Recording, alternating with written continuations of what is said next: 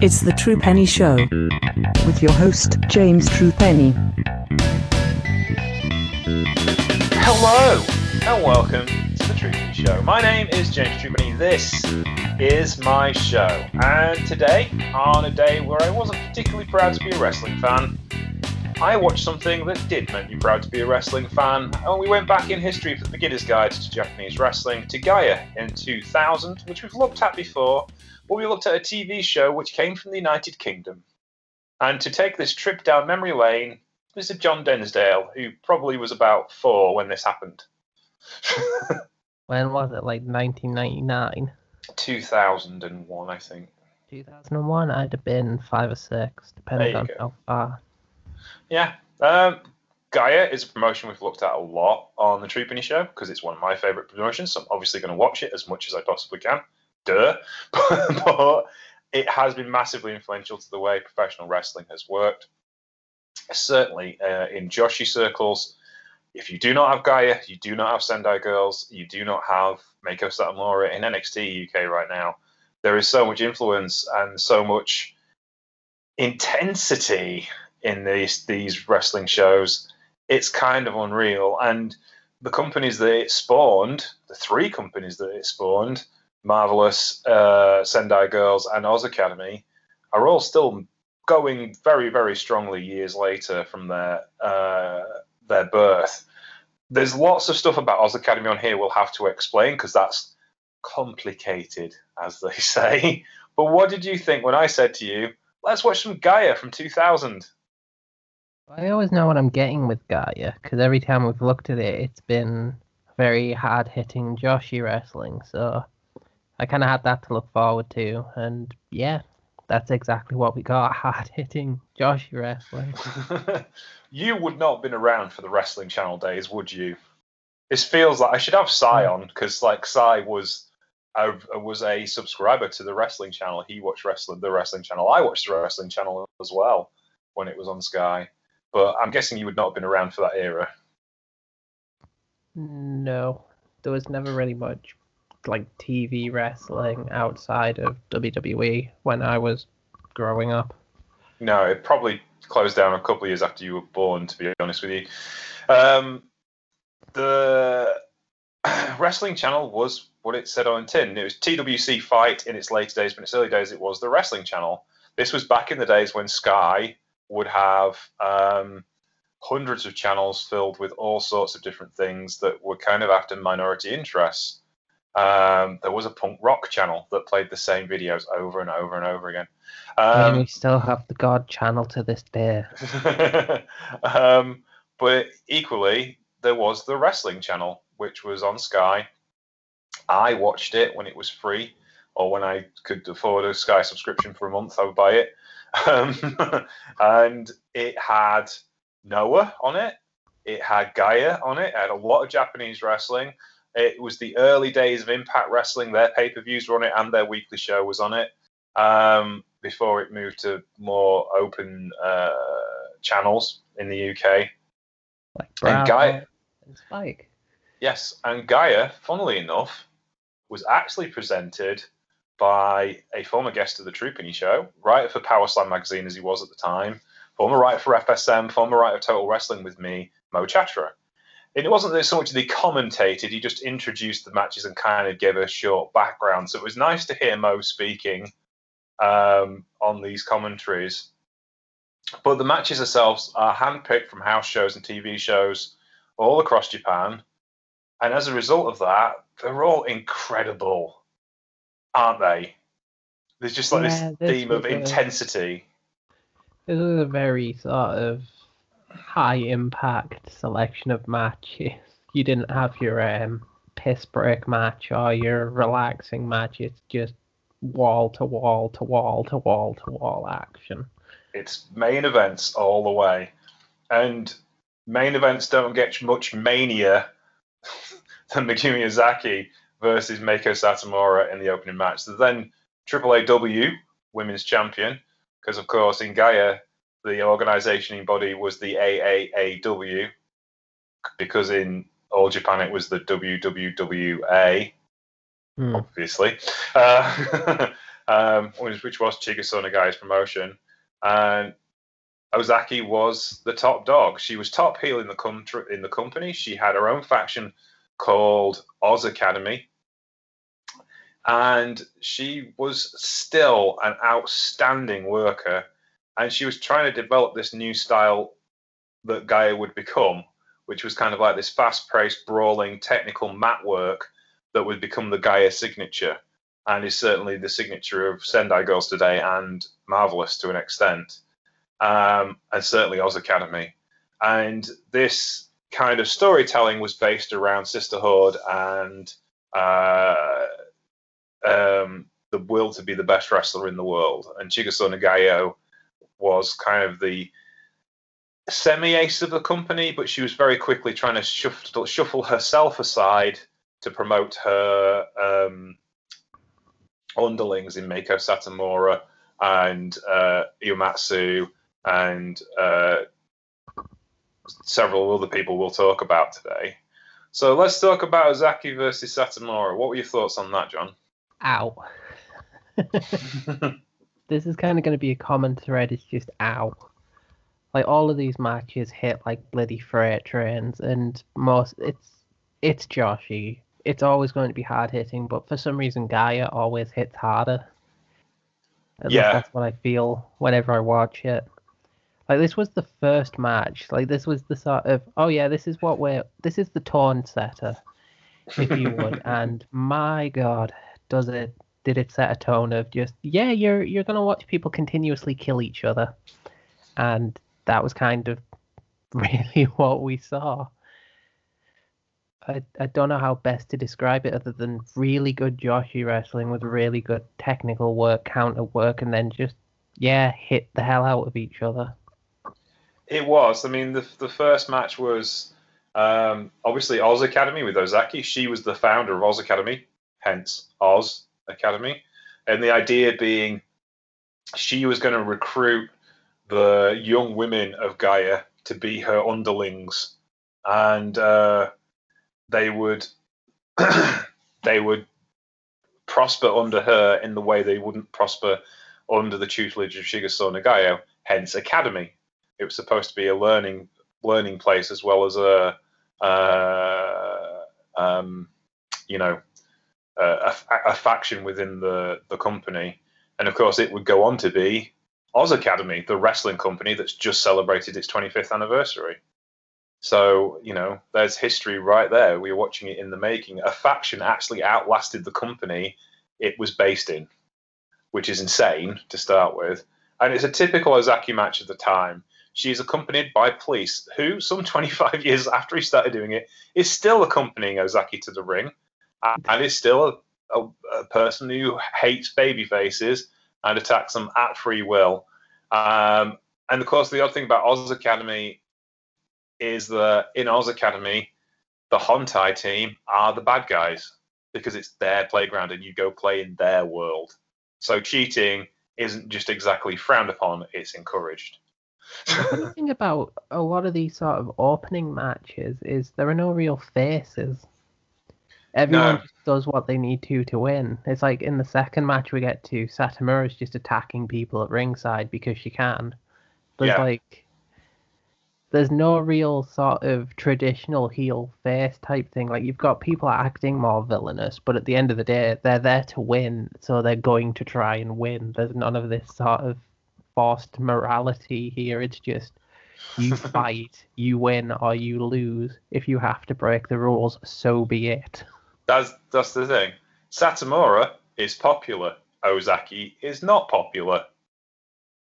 It's not that they're heels and faces because Satomura is still battering Ozaki with a bucket, which is, by all accounts, not legal in a professional wrestling match. I don't think. I mean- Um, It would be if I, whenever I book wrestling matches, I'll just continue with no DQs. but this isn't a no DQ environment. This is very much a regular wrestling match environment. Um, so, but it's just about intensity, isn't it? It's just about beat the person that's in front of you as quickly as you possibly can. Yeah, there's There's no fanciness about it. It's just literally kill or be killed. and then we move on to the second match. I mean, there's, there's, uh, you have to watch these matches to really truly believe them. But we will, can give you the background to, to the matches and the place they are. This is a tournament. I don't really want to give away the final of the tournament, but we're going to have to to be able to describe it. So Ozaki wins the first round match against Satomura. The next semi-final is Kaoru versus Chikayo Nagashima, who was another recruit of Gaea. Now, to be honest, there is no point in us talking about Meiko Satomura and Ozaki because we've talked so much about the on the beginners guide to Japanese wrestling about both of them that we're going over ground we already know. However, Kaoru and Nagashima we can talk a fair bit about because we've not really looked at them before, have we? So, first of all, what's your opinion on Nagashima from this match? Because she's the babyface, she's Gaea at the moment. For sure, She's awesome. Like considering a don't think we'd seen a match with her in before. If we have, she's been more of a background player. This was re- she's really damn good, really energetic, really innovative, just really damn good. In fact, throughout the sort of tape, she tends to steal the show a bit. Yes, she's incredibly talented, and she's going up against Kaoru Ito, or as we know her, Kaoru, uh, who at this point had joined um, Gaea as a possible future ace of the company. She is a long term Japanese wrestler. She has been in the wrestling industry since the late 80s and early 90s, and she was an AJW wrestler. She had a long excursion to CMLL where she picked up a lot of lucha style, and she was at Dream Slam 1, and she was at all of the big shows. She signed with a Gaea in 1995, so she's about seven years into her Gaea run at this point, and she's turned heel and joined Oz Academy. Um, and she was an incredible star for the company, but such a brilliant heel. And the character that she has now, some 20 years later, into her 30 year pro career, is the same character she really ended up with her Oz Academy run. She's a badass heel. She's one of the best brawlers in Joshi. She knows how to work the psychology of a match. And rather famously, she broke her leg at the end of the Gaea run and never got to retire properly because she uh, did the Gaea closing show on crutches with a leg brace uh, while she was in pot still. I think she was still in a cast. Um, and that pretty much ended her career. She threw in a Gaea her Oz Academy jacket, and that was that. And then about 2015, uh, she sent a text message to Chigusa Nagayo and said, I'm not done. I haven't finished yet. It was taken away from me, and I don't think I can continue unless I start to wrestle again. She got herself back to fitness, and she wrestled the main event of the first Marvelous show, and was essentially a key player when Marvelous got started. She was a key player for Sendai Girls. She's still a key player for Oz Academy. She's still a vital wrestler, and she has the best moonsault in all of professional wrestling. To this day, I defy anyone to have more grace in the air than Kaoru on her moonsault. And you'll have watched a lot of Kaoru in Sendai Girls and various other promotions. What's your thoughts on her? Yeah, she's exactly as you say. She's amazing. She's one of the sort of best veteran Joshi wrestlers out there, still going as strong now as she was back then. It's incredible to sort of see the formation of the character we know her for now at the sort of turning point where she's just uh, like beating the hell out of Gaea Babyface. it's awesome. and it just gets worse later down the line. the sil I'm not sure about the silver lame tights though. It's, it's still better than anything Master Wato will ever wear. True, like, I suppose you I suppose you're right. She did have an awesome awful temporary tattoo in the middle of her shoulder blades as well which thankfully she doesn't have anymore. Um, yes, I was wondering what that was because at first I just thought, is that is that something that's stuck to her off the floor? Is that a like, birthmark? it's just it's odd. It, it, I was just like that. That doesn't look like a tattoo anyone would credibly get. Meiko Satomura, I'm watching in the background. Meiko Satomura rabbit punching police as well. Yes, uh, that made yeah. me laugh because police is police interferes in everything and he gets in the way. He's got better at it down the years, but this was the early days of his run with uh, Gaea and Oz Academy, and he, he just he was just kind of in the way. really. he wasn't as much help Yeah. as he thought he was. The the double boot to the face spot was awesome as well, where they just ran each other, kicked each other in the face, and then just fell to the floor. Um, it was great, and there's all there's all sorts of little bits in this where Ito's such a spectacular heel because she's been a babyface for most of her career by this point. She's, she's what we're talking 2000. She's had 13 years as a babyface. She knows exactly what to do to press the buttons to make people be unpopular. So she uses that to her own abilities. And then she actually misses the moonsault but comes back standing like uh, Saya Sonada does. And the match continues. It's, it's just a great piece of work, I think. But again, it's intensity, isn't it? That's the key signature thing here. Yeah, none of these matches are boring.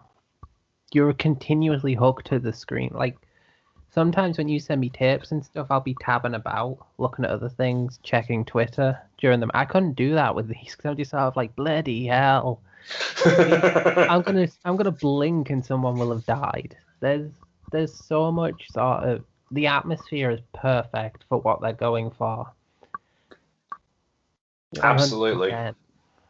And the the next match in the tournament is Korakuen Hall again, and it's Nagashima versus Ozaki, and they start in the crowd. There's no messing here. Let's let's be having you. We're off up to the balcony. Good old east west sign smashes. Just oh, it's beautiful. It is, you know. Uh, There, Chelsea Green made the East-West sign famous, but it's been going on for many, many years. Only the truly greats get their heads smashed into the East and West sounds at Korakuen Hall. It's just such a fun spectacle. It's just like, okay, these two want to hurt each other that bad. They're just, yep, the crowd's a weapon now. Yeah. But it all feels natural. It's none of this sort of forced, oh, we've got to do a brawl spot for time stuff. It's literally just these two hate each other. They're going to kill each other. that's the thing. I think there's a an authenticity to this that you don't see in a lot of wrestling these days. You know, it's it's it feels genuinely spiteful. They dislike each other this much. Nagashima hates Ozaki, which is hilarious considering what happens later in the year. But um, you know, it's they're really after it as well. They're really after it in the matches, and the brawling's so intense. They're not pulling punches. It's just it's just full on wrestling for 20 minutes, and you know, again, like we said, the baby faces aren't don't really have an awful lot of redeeming value, do they? They're just hitting as hard as they can because they know they've got to get through this. It's it's a matter of survival. I almost prefer that though, because it's less babyface and more just underdog against the odds sort of thing. And Yeah. sure, you can look at how, say, Meiko Satomura or Nagashima here wrestles, and you're just like, they're not an underdog. And it's like, well, when the heel's genuinely just trying to kill them, I think anyone's an underdog. That's the thing, you know. Nagashima as well. You forget about her style because she's still around. She's still in Oz Academy. She still has big feuds with Mayumi Ozaki. One of my favorite feuds with her was in 2014 in a hair versus hair match. They ended up with Nagashima losing her hair. Um, uh, it's it, Oz Academy is old school Joshi in this this Gaea AJW style because the wrestlers want to do old school Joshi. The women run the show in Oz Academy. That's the bit that I like about it is that that promotion is still very much based around the principles of Gaea in that sense, as well as Sendai Girls. The same thing. It's the women who call the shots, and that's, I mean, you know, Jinsei Shinzaki obviously is co-president of Sendai Girls, but it's really like the women have a much more say in the way the company's run, and that's really important to me because it's a women's wrestling company. I won't say for women necessarily, but women are the predominant audience, which I think is very different. Um, again, looking at looking at Ozaki, got this dragon sleeper on on Nagashima, and she's she's wrenching on it. she's trying to pull her head off. Oh It's yeah, just- they're, they're not they're not pretty about any of it. As you said, there's no punches pulled. You go there, you fight. You don't half-ass it. Yes, and you know, I, I've got to fast forward to the end, but Ozaki has genuine relief that the match is over. She's won. Um, she's won this tournament. She doesn't have to defend her world title against anybody, uh, only except of her choosing, and that to her is really important. And that feels like a world championship to me. You know, that's the presentation. Now, I should say at this point, because I've waxed lyrical about how great Gaea is, Chigusa Nagayo is obviously a problematic character. If you watch the Gaea Girls documentary, she isn't exactly squeaky clean when it comes to presentation, uh, sorry, to, to psychology and the way she treated her trainees and her employees. Having said that, it was 2000. The world is a different place. You wouldn't get away with what you got away with in the Gaea Dojo now. and I'm sure Marvelous is less that way. Um, Hopefully. But it, hopefully. We can live in hope. Um, but the actual kind of um, product that, that, that they produce is really impeccable as far as like the wrestling quality is concerned. And then we move on to a little bit later in the timeline of the company. And we've got Nagashima and we've got Meiko Satomura tagging with Sugar Sato against the Crush Gals and Ayako Hamada. At this point, Hamada had left Arsion after a falling out with Rossy Ogawa um, when, funnily enough, Lioness Asuka ended up being chief booker of Arsion. Weirdly. um, and Lioness Asuka booked herself as the main event, and then Mariko Yoshida put back her backer as, as the as the queen of Arsion, and Hamada and her mates got, kind of got booked into oblivion, and unsurprisingly, she left after that. Um, and ended up joining Gaea and became world champion within a week. um, and here, the Crush Girls and Hamada are wrestling Sugar, Sugar Sato, uh, Meiko Satomura, Nagashima, this is a bit more than your average babyface versus babyface steal a house kind of thing, isn't it? Yeah, it's it's car crash. It's time for car crash. Which is more incredible because it's two babyface teams. Yeah, L- literally the six most popular people in the company. Yeah, there's nothing nice about it. It's still that same killing mentality. it's it's perfect. I always get kind of bored when it's like if it's a babyface versus babyface match and they try to be nice about it. It's like at the end of the day, you're still in a ring trying to fight for a victory. Don't be nice about it. Just kill. and that, that's what happened here. They're still just trying to kill each other. And it's every bit as hard hitting as any of the sort of heel versus face matches. Because again, that competitive spirit is kind of throughout the match, throughout the company, throughout every wrestler. They're there to win, not to be nice. Sugar Sato's chops are intense. Oh, they they look nasty. It's like I was watching a Dunkzilla Davis match yesterday yeah. as part of DMDU, um, he hit Robbie Eagle so hard he just he regretted being there. And then I watched this match today and I just saw the same sort of expression hit someone. It's just yeah, the workplace hazards, deadly chops. yeah, so it's also intriguing because this is a house show, literally in the middle of nowhere. It looks like somebody's church hall. That's like a typical wrestling venue these days, though. Yeah, but it's like they they sent a t- full TV crew for it. yeah, they they made it a big deal. Two camera shoot and a light rig. That's, they've done they've done the right things. It is a bit of an odd one in like the way this this lay this lays out, but yeah, hot tag and everybody jumps across. It's like classic Japanese wrestling, tag wrestling. They like they do classes in this stuff. Yeah, and Hamada's off up for the big for for the uh, the moonsault off the middle rope. There you go. Oh, off the top rope. Oh, perfect. Hamada in 2000 was so good. I mean, she was like Manami Toyota Kawada good, Misawa yeah. good, Flair in '83 good. She was just like on a different planet and so smooth as well. It's just amazing what she could do, really. And, there's no weak links in any of these matches. No, I mean, At there's all.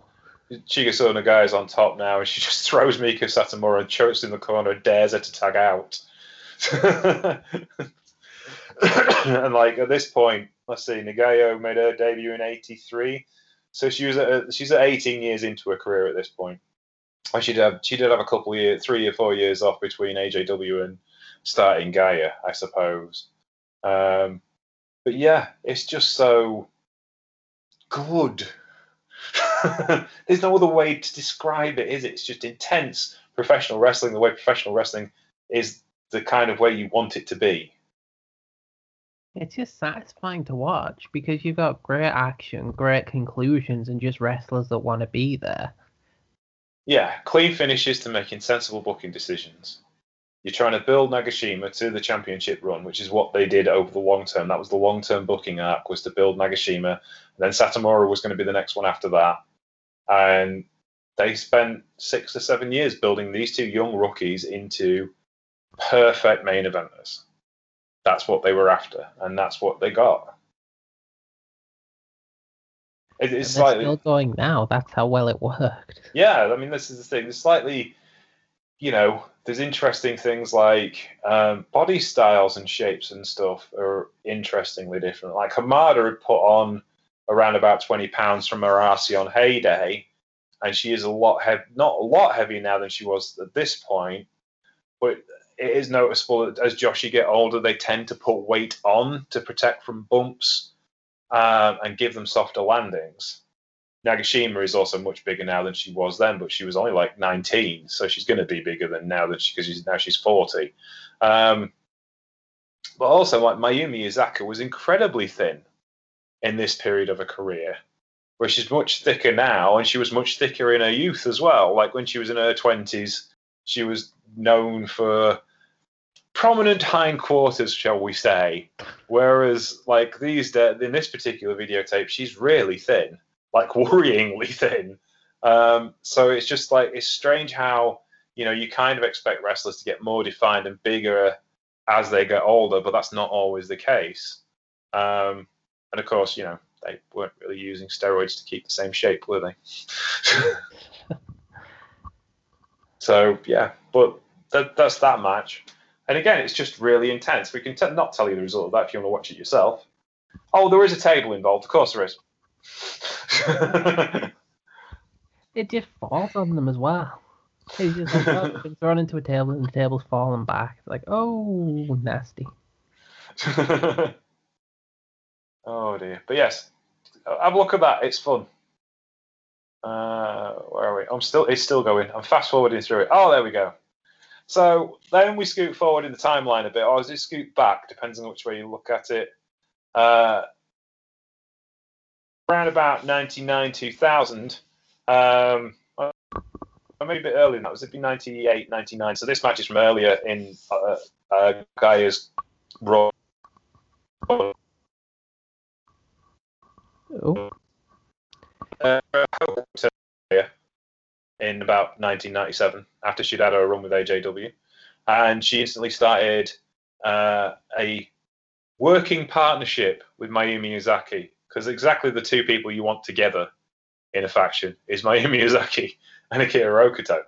Um, and they they kind of formed Oz Academy as it would become, and she made an open offer of um, uh, she made an open offer of amnesty to anyone in the Gaea locker room and any of the Gaea Gaea rookies that wanted to be part of Oz Academy. And Carlos Amano and Nagashima, Chikayo Nagashima, both came and prostrated themselves in front of Hokuto and Ozaki and became members of Oz Academy straight away.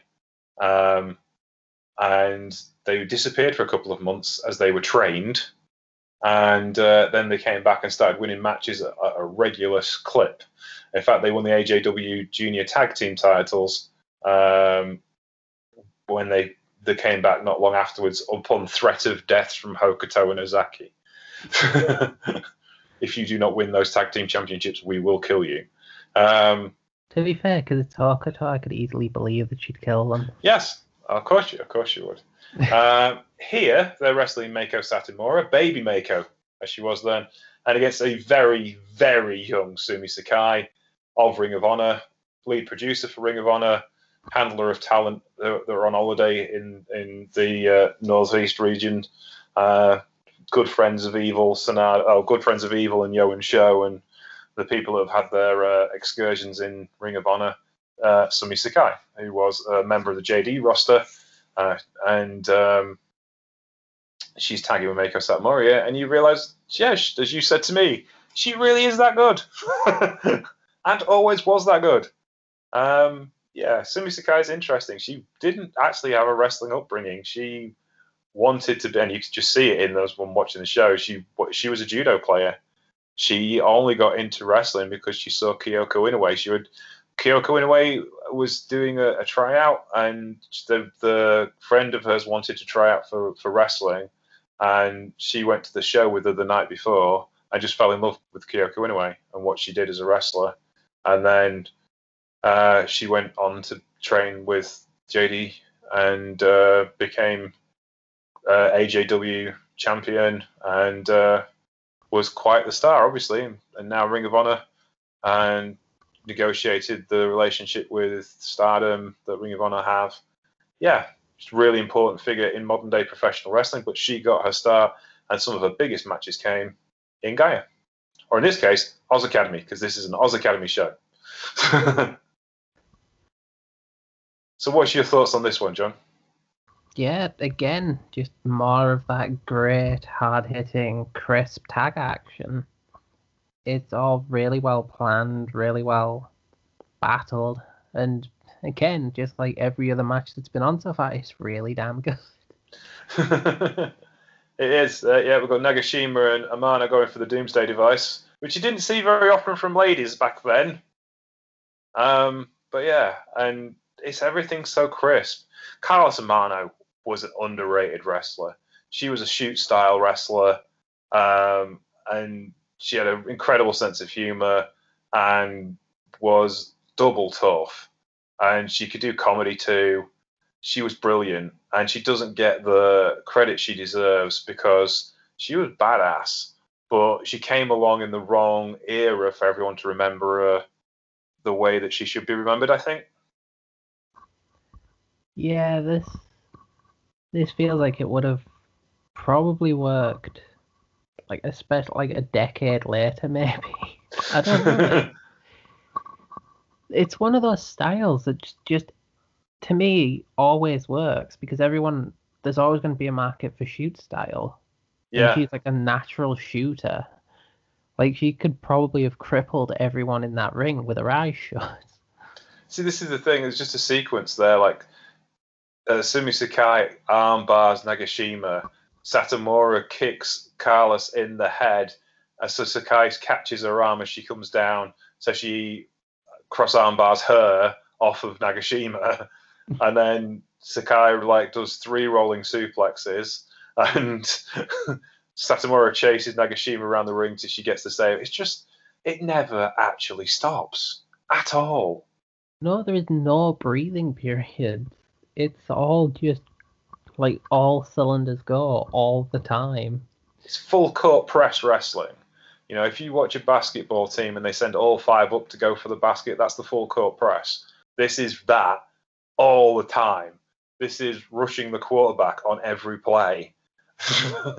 this is, you know, this is this is as high a pressure wrestling as you're ever going to come across. I have never seen so many armbar variations. Like, how many ways can you get a cross arm lock on somebody? Oh well, here Carlos Amano's got ten.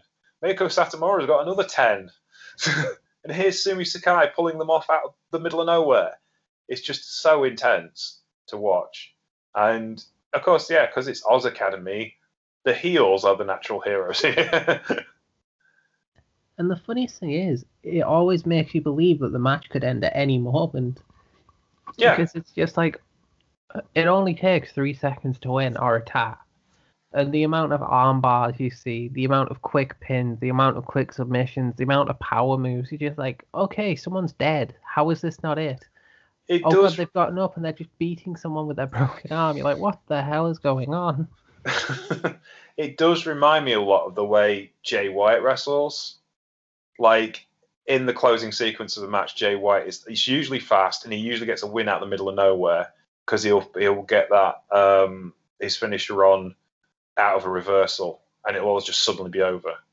Yeah. And it, it reminds me of like that closing sequence. And I was actually talking about this because I'm on Music of the Mat this week on tomorrow on Tuesday, and me and Andy were talking about this. Uh, Mima Shimoda, of course, of the LCO, war is in New Japan Pro Wrestling, and from what we understand, that Jay White does like listen to her, and of course the LCO are part, very much part of Oz Academy and of Gaea, and I'm wondering if that's kind of the influence that's come through to JY.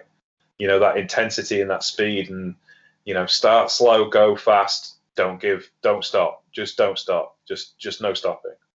Maybe you can teach evil it. Yeah, I don't think that's Evil's problem, though. I don't think it's uh, Evil's trouble is he was a stoic hero, and now he can't be a stoic hero. What is there left for him to do? He's Pick kind of stuck. a bit, please. yeah, Well- ask for much. Just don't make your matches 20 minutes of plod. hit somebody with a chair, somebody quick. Um, but yeah, and it's like I'm watching Nagashima crank on an armbar, and she's like really pulling it. And Sumi Sakai's in another Fujiwara armbar whilst kicking Nagashima to get her off of Satomura's armbar. it's like, how did you come up with this stuff? It's insane. And I'm going to get a Fisherman Buster in a second here, and she's just going to drop him on his head, on her head. Uh, no, hey, oh, no, reversed, and yeah, going for the half and half now. Uh, Carlos Amano just kicks Nagashima straight in the face by mistake. Hard. hey, Death Valley driver, no. Sorry. This was the match where um, Satomura is just bleeding from the mouth, isn't it?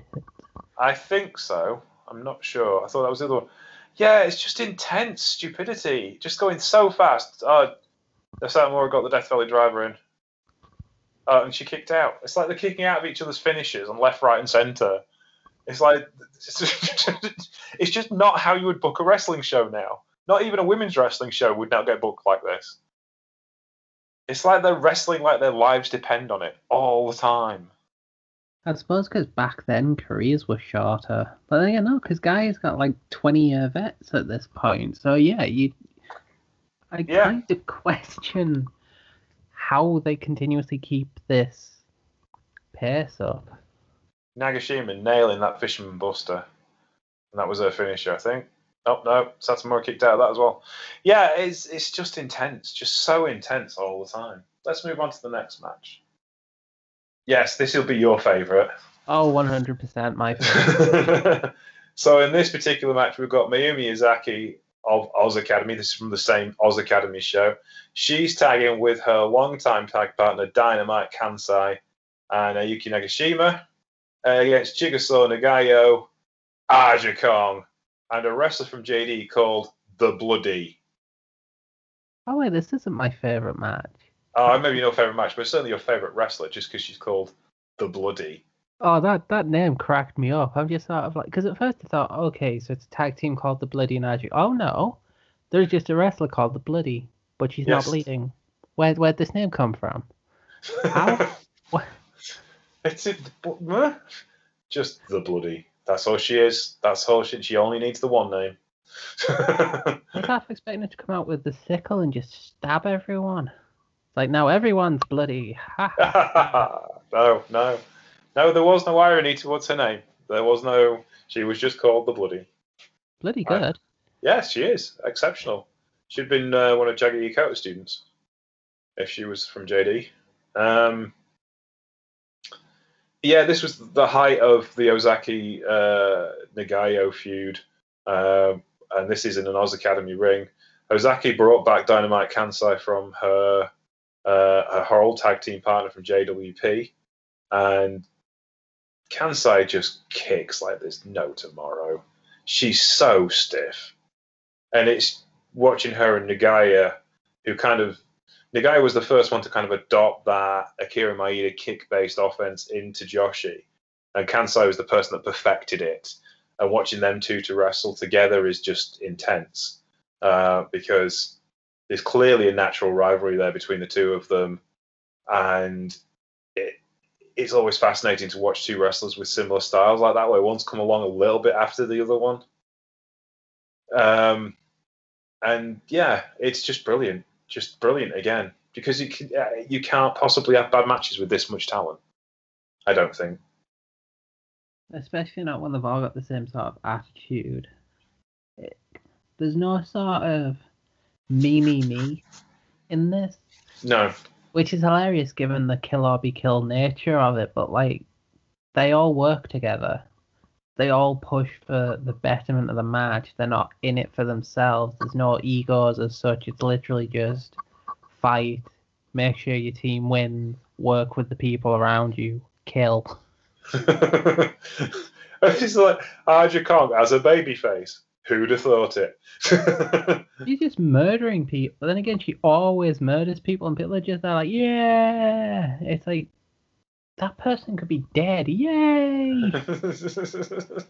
it's like, and the guy was like, "Yeah, should I tag you in?" Uh, oh, oh, all right then. like in the same way, you, you you think twice about setting off a really big explosion. Is it really fair to set Aja Kong on these people? Um, but yeah, and it's Aja at her most intense. She may have even been faster moving here than she was in her AJW days. Because again, she's trying really hard because she's looked around to see what's happening around her and like, right then, work boots on. Best have a crack here. Can't be put up, can't be you know um, outdone by these youngsters. Got to have a go, and that's what she did. It's like, in fact, Ozaki's doing a double foot stomp from the top rope, and then Kansai's off to have a go as well. Well, that's just rude. Oh dear, Dynamite Kansai with a double foot stomp. She's about as big as I am. Yeah, there's there's so many spots in these matches where you just look and you're like, well, never ever take that. No. So I just look at it and inwardly cringe. It's just like, oh, Let's not do that again, shall we? this was a good idea on paper. I now see one of my kidneys.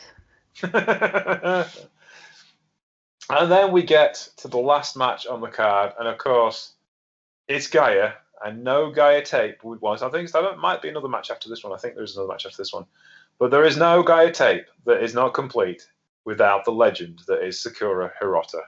Is there? No. Comic No. genius, babyface extraordinaire, murder victim.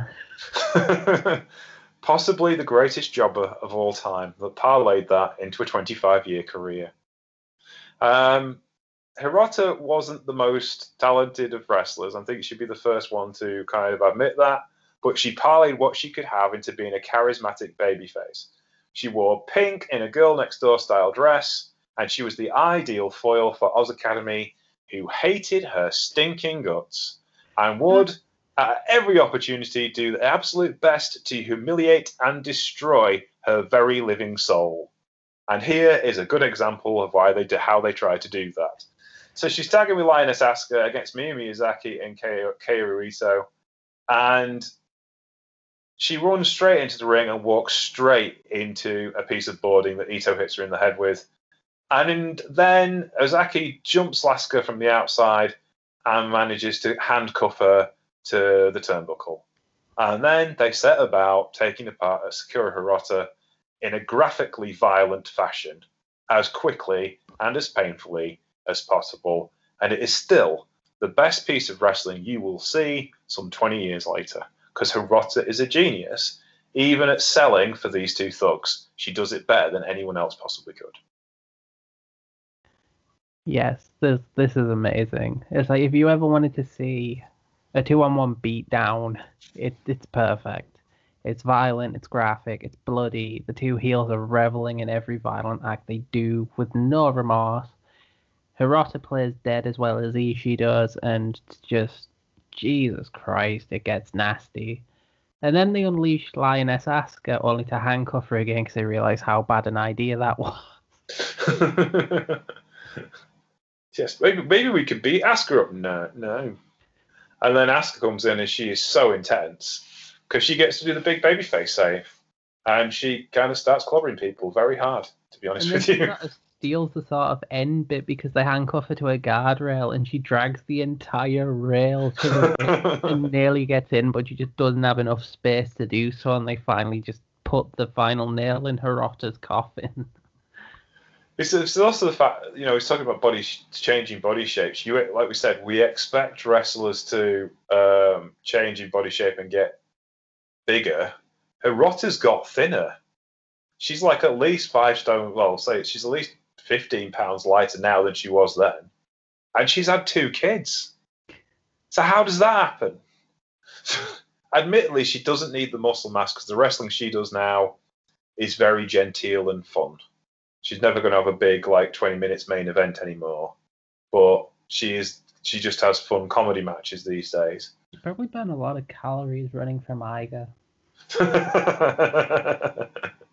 oh yes, Iger. Uh, but yeah, this is uh, of course he was in the first Gaea main event all those years ago when she wrestled Chigusa Nagayo and Dynamite Kansai and some, with somebody else, some poor unfortunate. I think it meant Bozaki. I think. Um, yeah, and then it's the Hirota does get manage a comeback. She does manage to get people out of the way just long enough to get in some offense. But generally speaking, she's on a hide into nothing. But she's just brilliant. She's just so good at wrestling.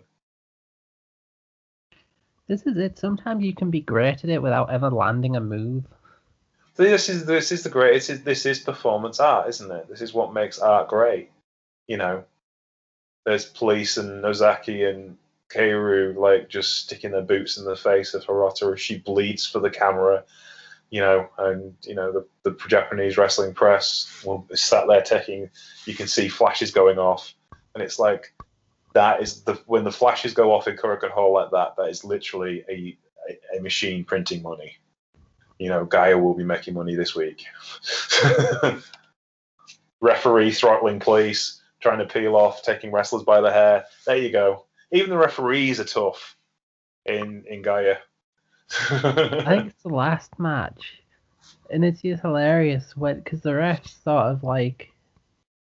I think it's Nagashima does an armbar over the ropes again, and the refs just like not having it, and basically jumps onto the bar next to the ring and pulls her off, and it's just like stop. I told you to stop. Now piss off. yeah, it's just it's just great, absolutely great. It's perfectly no BS wrestling. It is.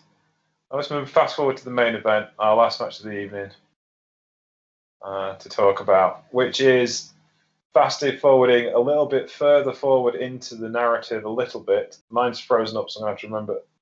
I'm going to have to reload it. Just give me a second here.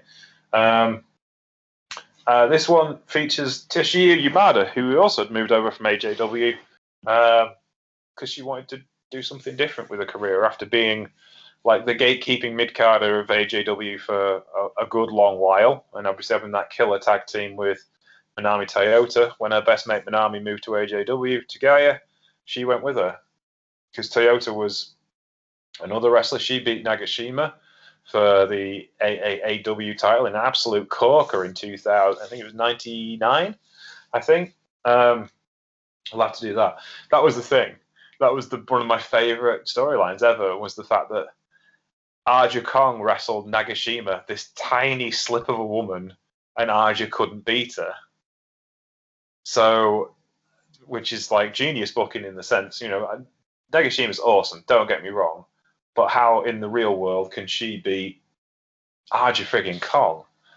So they book that as this unstoppable force when she's tiny. and then Ah, Aja can't beat her. And she says, I cannot beat you. So she brings in as her ringer Manami frigging Toyota. and Toyota ends up being the heel. And it's just like, just genius.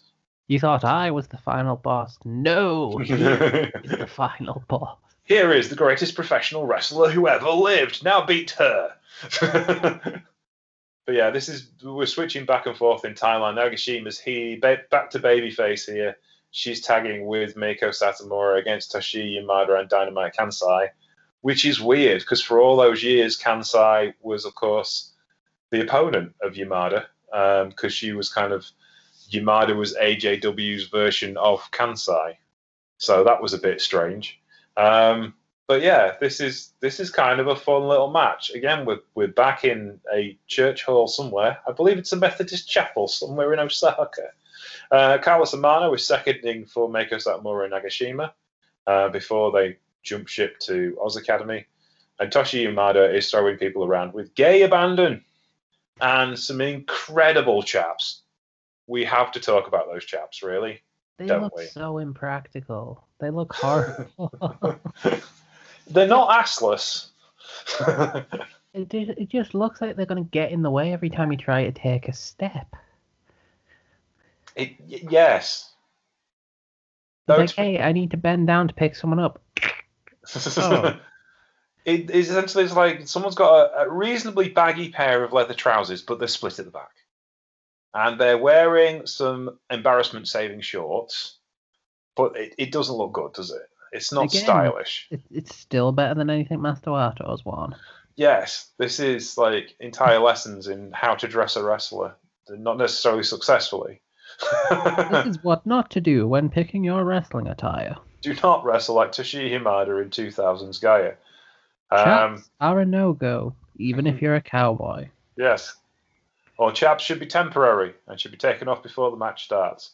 Stan Hansen, stylish in chaps. Toshi Yamada, not stylish in chaps.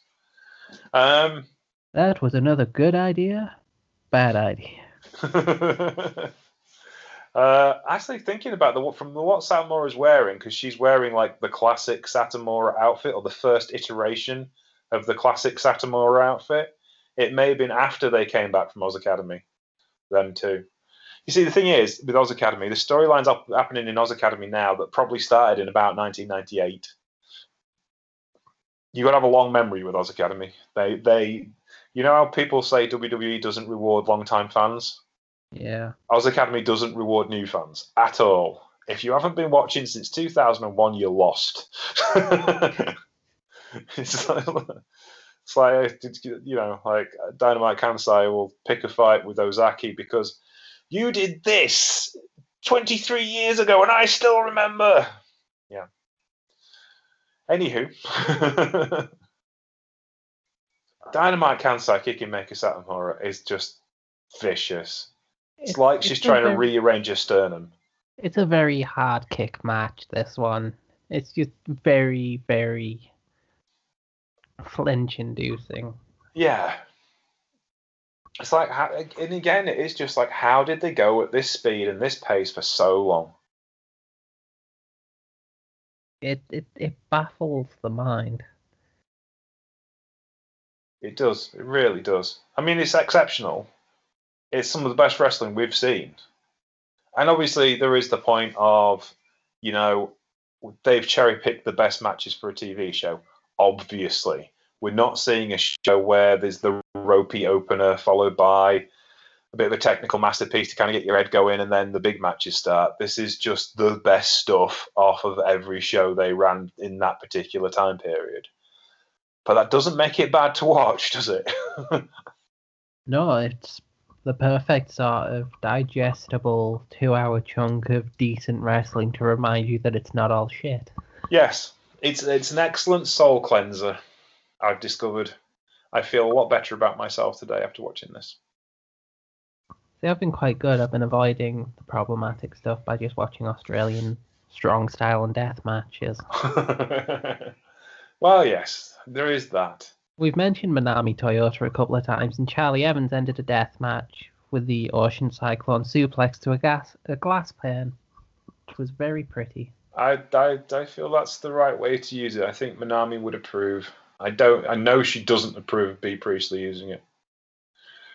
So, which is fine because it is just like Elgin used it once, and that made my blood curdle. But there you go. very, very, Such a very special move. You've got to be selective over who uses it.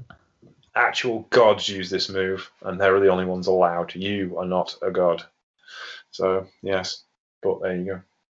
Hey, I, I don't get. I, I get angry about the wrong things sometimes. I feel, but, but the things offend me. I find that offensive.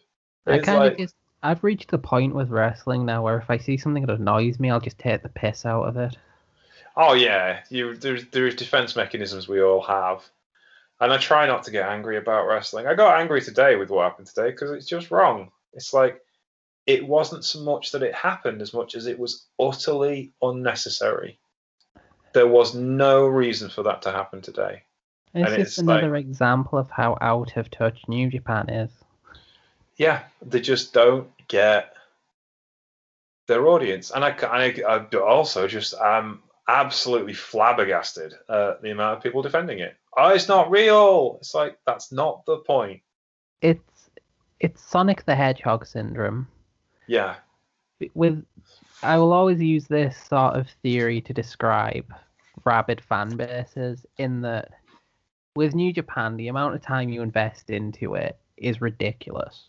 The Mm. amount of tournaments, the amount of shows, the amount of matches, the amount of boring main events you've sometimes got to sit through because you're like, I'm a New Japan New Japan fan. This is what I signed up for. This is what I pay monthly for, and this is what I'll defend to the death. It was the same with Sonic fans in the mid 2000s to, to be honest, modern day. When was the last time there was a good Sonic game? But you mu- you inject this much time, money, effort, love, support for a franchise that just kind of kicks you in the balls continuously, and you've got to defend it because you've put all this time, effort, money, whatever.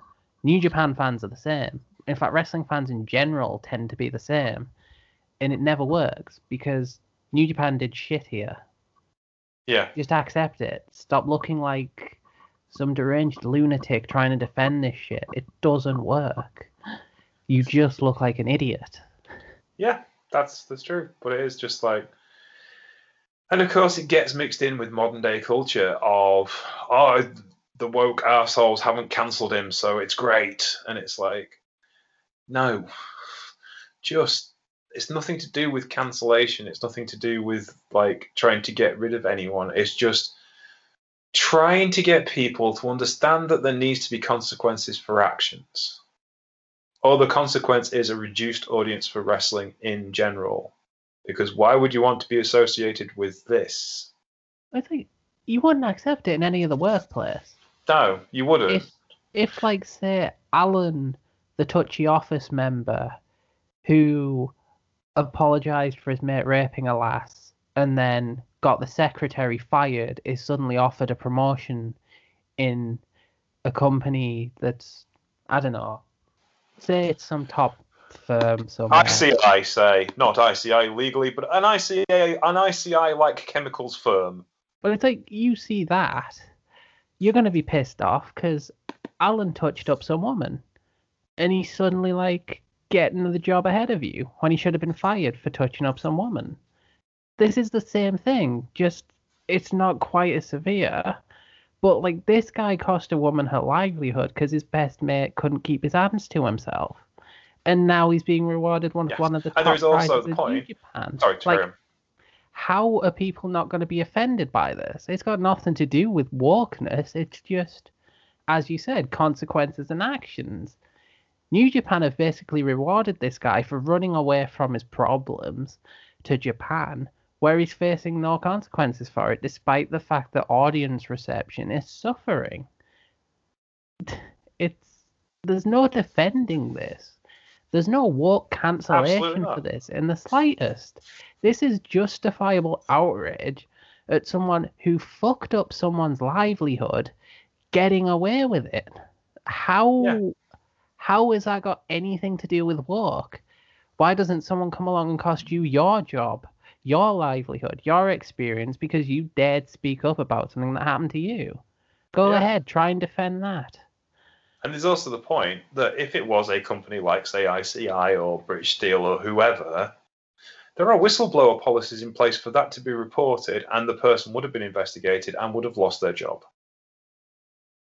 There is more than enough evidence against Ospreay. There is more than enough evidence against other people in that company that will never see a damn consequence, and people are tired of it. This is just another example of it. And you can Yeah. try and defend it to the death all you want, but at the end of the day, you just look like an out of touch tosser. You might as well be Cornette in a flesh mask because you are defending something that you approve is real wrestling. But they're not going to love you for it. New Japan aren't going to suddenly magically elevate your status. You're still just a talking head on Twitter spewing pointless opinions looking like a sexist asshole because you defended this action. You're not a hero. You're not special. You're just another voice flocking to defend something they know very little about Yeah. It's like, well done. You'll get a pat on the head, some new followers from the same dumbass group you're from, and that's it. You aren't improving anything. You're not changing anything. You're not helping the business. No. You're just an idiot. And one day you might wake up and realize it, but it'll be too late because hmm. everyone will have forgotten about you. Because you were just that dumb talking head that defended the stupid Ospreay segment and looked like an asshole for it. I think we should probably close it off there because I think you've succinctly said it as, well, as much as you possibly can. And we kind of said we at the beginning of the day when I started recording, we was going to try and be as positive as possible. But John deserves his say on this on this matter because he's done the New Japan stuff with me, and you're a wrestling fan, and you deserve to have your say. And I'm like glad I I could give you the habit of- platform to have your say. I have a habit of staying quiet on this shit because I try to keep to my deathmatch niche. Because it's like my Twitter is fairly quiet. I don't talk a lot about the sort of social justice stuff, the sort of progressive stuff. It's like I'll always celebrate it. Of course I will. I'm all for equality. I will always be for equality. But my God, some of the shit takes I've seen for the past couple of weeks are driving me insane. And it's fun, funnily enough, me and Chelsea, me and Chelsea, me and Christy talked about that this morning because me and Christy have roughly the same follower count. I think she's got more than me. However, we both have the same opinions. We both tweet more or less about the same opinions and tweet in the same way. That people will go out of their way to have a fight with Christy, but they won't contact me about anything. People will not get up in my mentions, and I wonder why that is. But there you go. It's one of the things that there's a mystery to the world that the girl gets the being picked on and the guy doesn't. Anywho, let us think positive thoughts and go and watch this because this is awesome. Yeah, if if you're feeling as pissed off as we got, just just watch Gaea. You'll feel better because It's Again. it's it, it, it's it's wrestling Novocaine. It soothes you. it, it's just two hours of good wrestling. It's easy to watch, easy to to just relax with because at the end of the day, they're hurting themselves and you're not. yeah, it's Which also horrible in practice, but I mean, this is the hardest hitting stuff you'll see without weaponry, true. and sometimes with weaponry. There's also 16 hours of it available on the internet too, with no Japanese commentary, just a short intro from Mo, and uh, card titles for you to follow. And just there's no need to worry about storylines and context. Just just follow it through because it's all fairly self-explanatory after that. Even if you don't get what's going on with the storyline and why is Nagashima face well this week and heel the next week, it all makes sense in the long run because the matches are just that good, which is what great wrestling should be about. Anywho, my name is James Troop, and you can find me at Sheriff Lone Star. Where can we find you on the internet, John? You can find me at John Deathman on Twitter. That is the gateway to hell for the best ways to find me. You'll see writings, opinions, not really rants, because as I said, I try to keep it peaceful there. But yeah, it's it's a fun time if you like death matches, writing, weird Joshi, Lulu pencil. It's it's all good. All Excellent. fun. Just don't be a dick. There you go. You can find the show at True Penny Show on Twitter and on Facebook, The True Penny Show, and Patreon, where you can keep The True Penny Show free forever for everyone. We'll be back next week. We haven't really decided what we're looking at yet. Might be something a bit different. I think we might try and find some fun for a while and find something maybe just funny. I don't know. Let's just let's just watch weird BJW death matches. Well, I know that's what you want to do. I mean that's what I do for fun. Yeah, but let's let's find something that's more generic fun for everybody. How's that? Hmm. Okay. The what best other... of Yoshihiko, the demon doll. There you go. I think that's probably a good start. Anyway, take care and we'll see you soon. Bye.